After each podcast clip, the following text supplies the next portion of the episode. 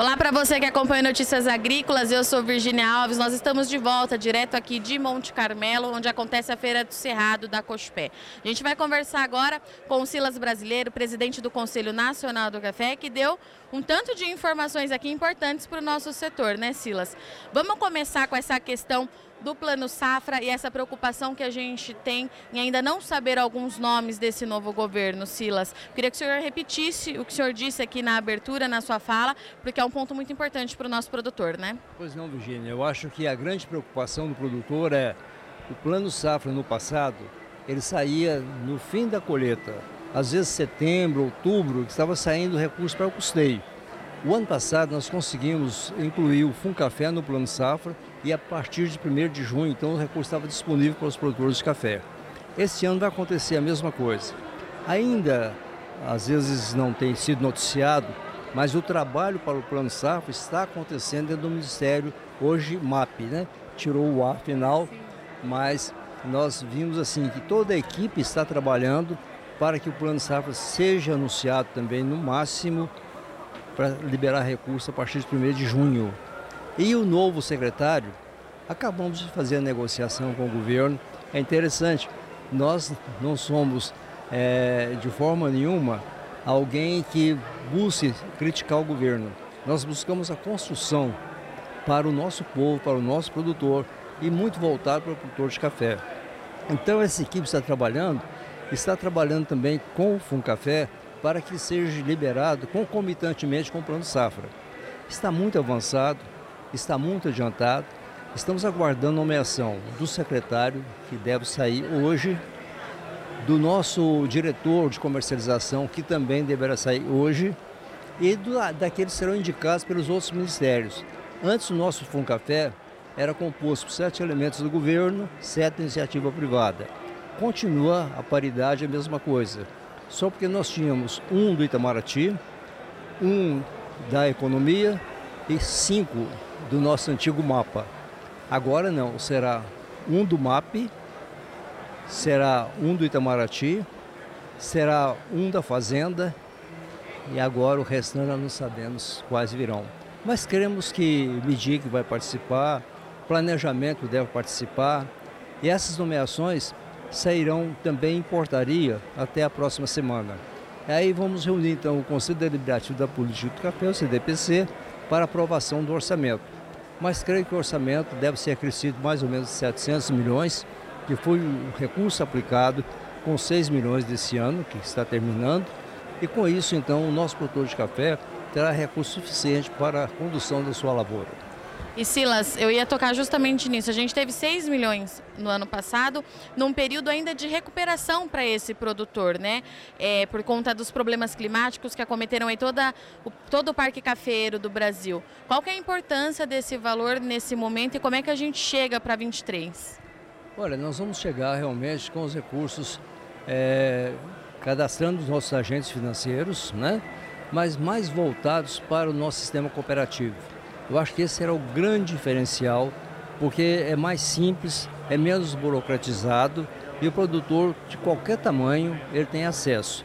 Lembrando que 78% dos nossos produtores são produtores até 20 hectares, né, Virgínia? Então, são pequenos produtores. É uma cultura que às vezes eu falo, nos cativam sim, porque somos o quarto produto na ordem da balança comercial, né? um VBT de 57 bilhões, mas nós Estamos felizes com tudo isso, acrescentando o social. Aonde tem café, o IDH é muito mais elevado. Menos violência, inchaço da cidade, ação social da prefeitura também, normalmente não tem tanta procura. Então, o Fundo Café é fundamental para a nossa cafeicultura no nosso dia a dia. Esse valor de 6 milhões, Silas, a gente pode ter algum reajuste nele para 23? Eu creio que nós tivemos 700 milhões e acho que nós vamos ajuntar os seis já temos no orçamento, com adicionar esses 700 milhões de renda que nós tivemos no emprego do exercício 2022. E Silas, um gargalo muito grande da cafeicultura é a questão de mão de obra por conta dos benefícios dos safristas, enfim. E eu tenho acompanhado que o CNC tem atuado junto é, ao governo federal para tentar resolver esse impasse, já que a safra está chegando, né? Daqui a pouquinho. Como é que a gente está com esse problema que a gente tem nesse momento, Silas? Olha, nós já tivemos várias audiências, tanto dentro do Ministério do Trabalho quanto da Seguridade Social. Teríamos hoje uma audiência que foi transferida para amanhã, vamos voltar para Brasília exatamente em função disso, aonde a proposta que nós fizemos, ela tem vários, várias nuances que são importantes. Uma delas, ou Plano Brasil ou Bolsa Família não faz diferença, mas é que aquele cidadão que está cadastrado, ele dará baixa por um período em que tiver sua carteira formalizada, mas automaticamente, ao dar baixa na carteira, ele volta para o projeto não tem que recadastrar, não tem nenhum risco, porque o governo está é, dando essa oportunidade. Não sabemos se será uma instituição normativa ou uma portaria, mas vai sair agora. Esperamos que amanhã a gente possa fechar isso. Com essa modalidade, nós vamos formalizar então as carteiras de trabalho. Vai ter trabalhador à vontade, porque ao invés de receber 600 reais, ele vai ter uma média aí de três salários mínimos no meu caso, por exemplo, os meus ganham em torno aí de 5, 6 salários. Então, é realmente uma oportunidade muito boa para que ele possa reformar sua casa, adquirir móveis e utensílios e, terminada a safra, da baixa na carteira, continua recebendo o auxílio governamental. Isso é muito importante. Outra vantagem, Virginia, é o poder aquisitivo. Aquilo que ele adquire hoje para sua casa com 600 reais, ele vai ter no mínimo 3 mil reais para comprar. Ele comprando isso, melhorar a qualidade de vida da sua família, movimentará o comércio, que vai gerar mais emprego, e a indústria. E o resultado final, o governo terá uma arrecadação maior também de tributos. Então veja que é um projeto que nós apresentamos, o governo abraçou o projeto, esperamos agora a sua aprovação final. Isso quer te perguntar, então a expectativa é que a gente chegue para o início da safra com isso resolvido. Exatamente, exatamente. E Silas, vamos falar um pouquinho das ações do CNC lá no exterior, porque vocês têm representado o Brasil em várias frentes de atuação e a gente está num momento importante para o mercado, principalmente quando a gente fala de novas regras, de consumidor final. Como é que tem sido esse trabalho lá fora, Silas?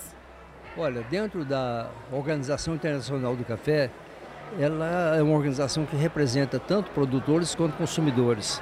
A Vanusa tem feito um trabalho extraordinário de facilitar que a gente tenha contato. Mas lá tem uma coisa chamada força-tarefa público-privada. Aí sim, aí nós temos uma voz muito forte.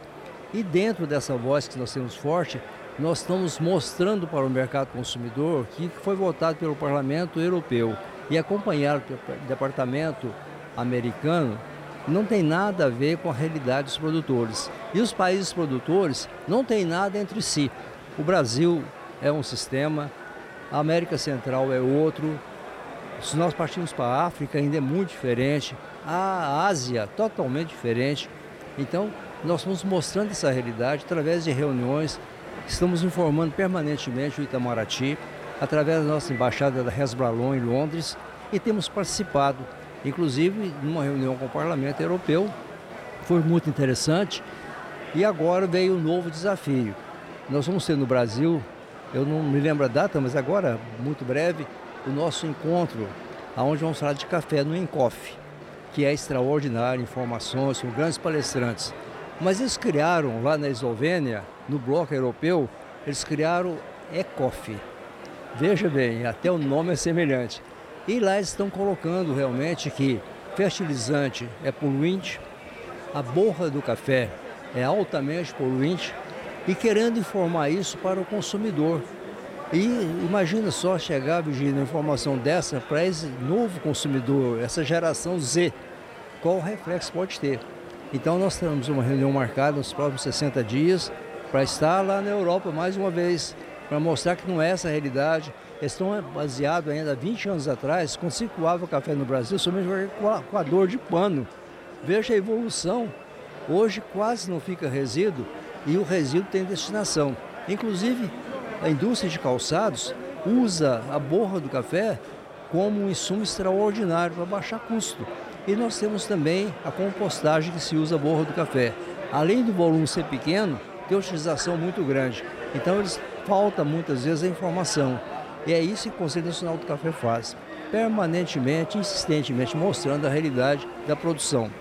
Acho que isso faz uma diferença enorme para que essas restrições não venham a nos atingir. Outra discussão que está em voga, voltando ao trabalho, ela é capitaneada muito pelo Banco da América Latina, pela Colômbia, aonde eles colocam renda próspera, renda digna.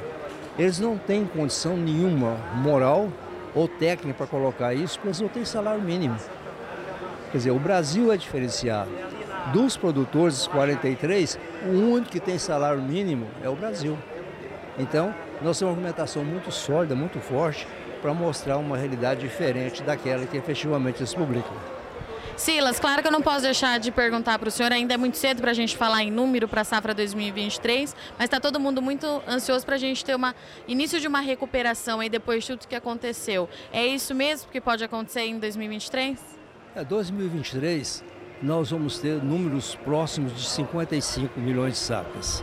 Então, alguns colocam Conab 53, tem alguns outros colocam 60, 61 por aí. Mas dos 70 que eles colocavam, eles já baixaram muito. Nós vamos ter café suficiente para abastecer o mercado, sem dúvida nenhuma, mas vamos passar com menor estoque em 31 de março. Nunca tivemos estoque tão baixo, mas com condição de abastecer o mercado, condição normal. E 24, nós já vimos que é um ano promissor. A safra vai vir com as lavouras totalmente recuperadas, né? com todo o vigor das plantas, por isso teremos uma safra maior em 24. Mas para esse ano, não se iluda, nós não teremos mais do que 55 milhões de sacas. Obrigada, Silas. Estivemos aqui então com o Silas Brasileiro, presidente do Conselho Nacional do Café, trouxe um panorama aí de tudo que está acontecendo. Tem muita coisa para acontecer, né, Silas? A safra está chegando, mas a gente tem muito assunto para abordar. E você não sai daí, que Notícias Agrícolas continua direto aqui de Monte Carmelo.